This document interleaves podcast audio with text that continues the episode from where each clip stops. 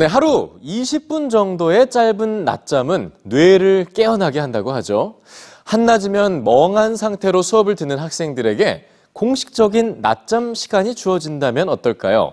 학생들이 편하게 낮잠을 잘 수 있게 배려하는 학교들 오늘 뉴스지에서 소개해 드립니다.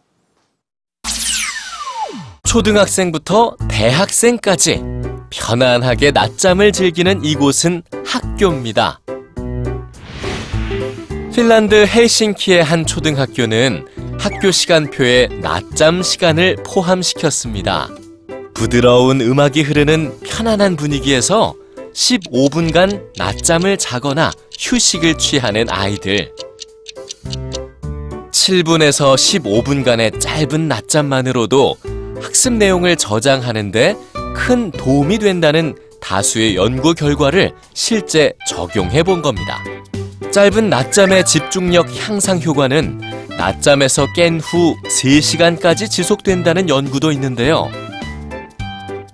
매일 15분씩 한 달간 낮잠 실험을 해본 결과 교사는 아이들의 분위기가 크게 변한 걸 느낄 수 있었다는데요.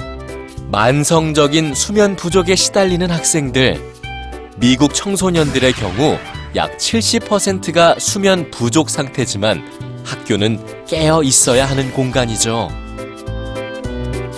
하지만 낮잠을 허용하기로 한 미국의 일부 고등학교엔 짧은 낮잠에 꼭 맞는 장비가 등장했습니다. 낮잠이 꼭 필요한 학생은 수업 시간 중에라도 20분 동안 편안한 휴식을 취할 수 있죠. 최근 아일랜드의 한 대학 도서관에도 낮잠 공간이 마련됐습니다. 아일랜드 최초죠. 캠퍼스 구석구석에서 낮잠을 잘 만한 장소를 물색하고 평가한 대학생들의 영상. 미국 대학생 90%가 낮에 졸음이 쏟아진다고 답했는데요.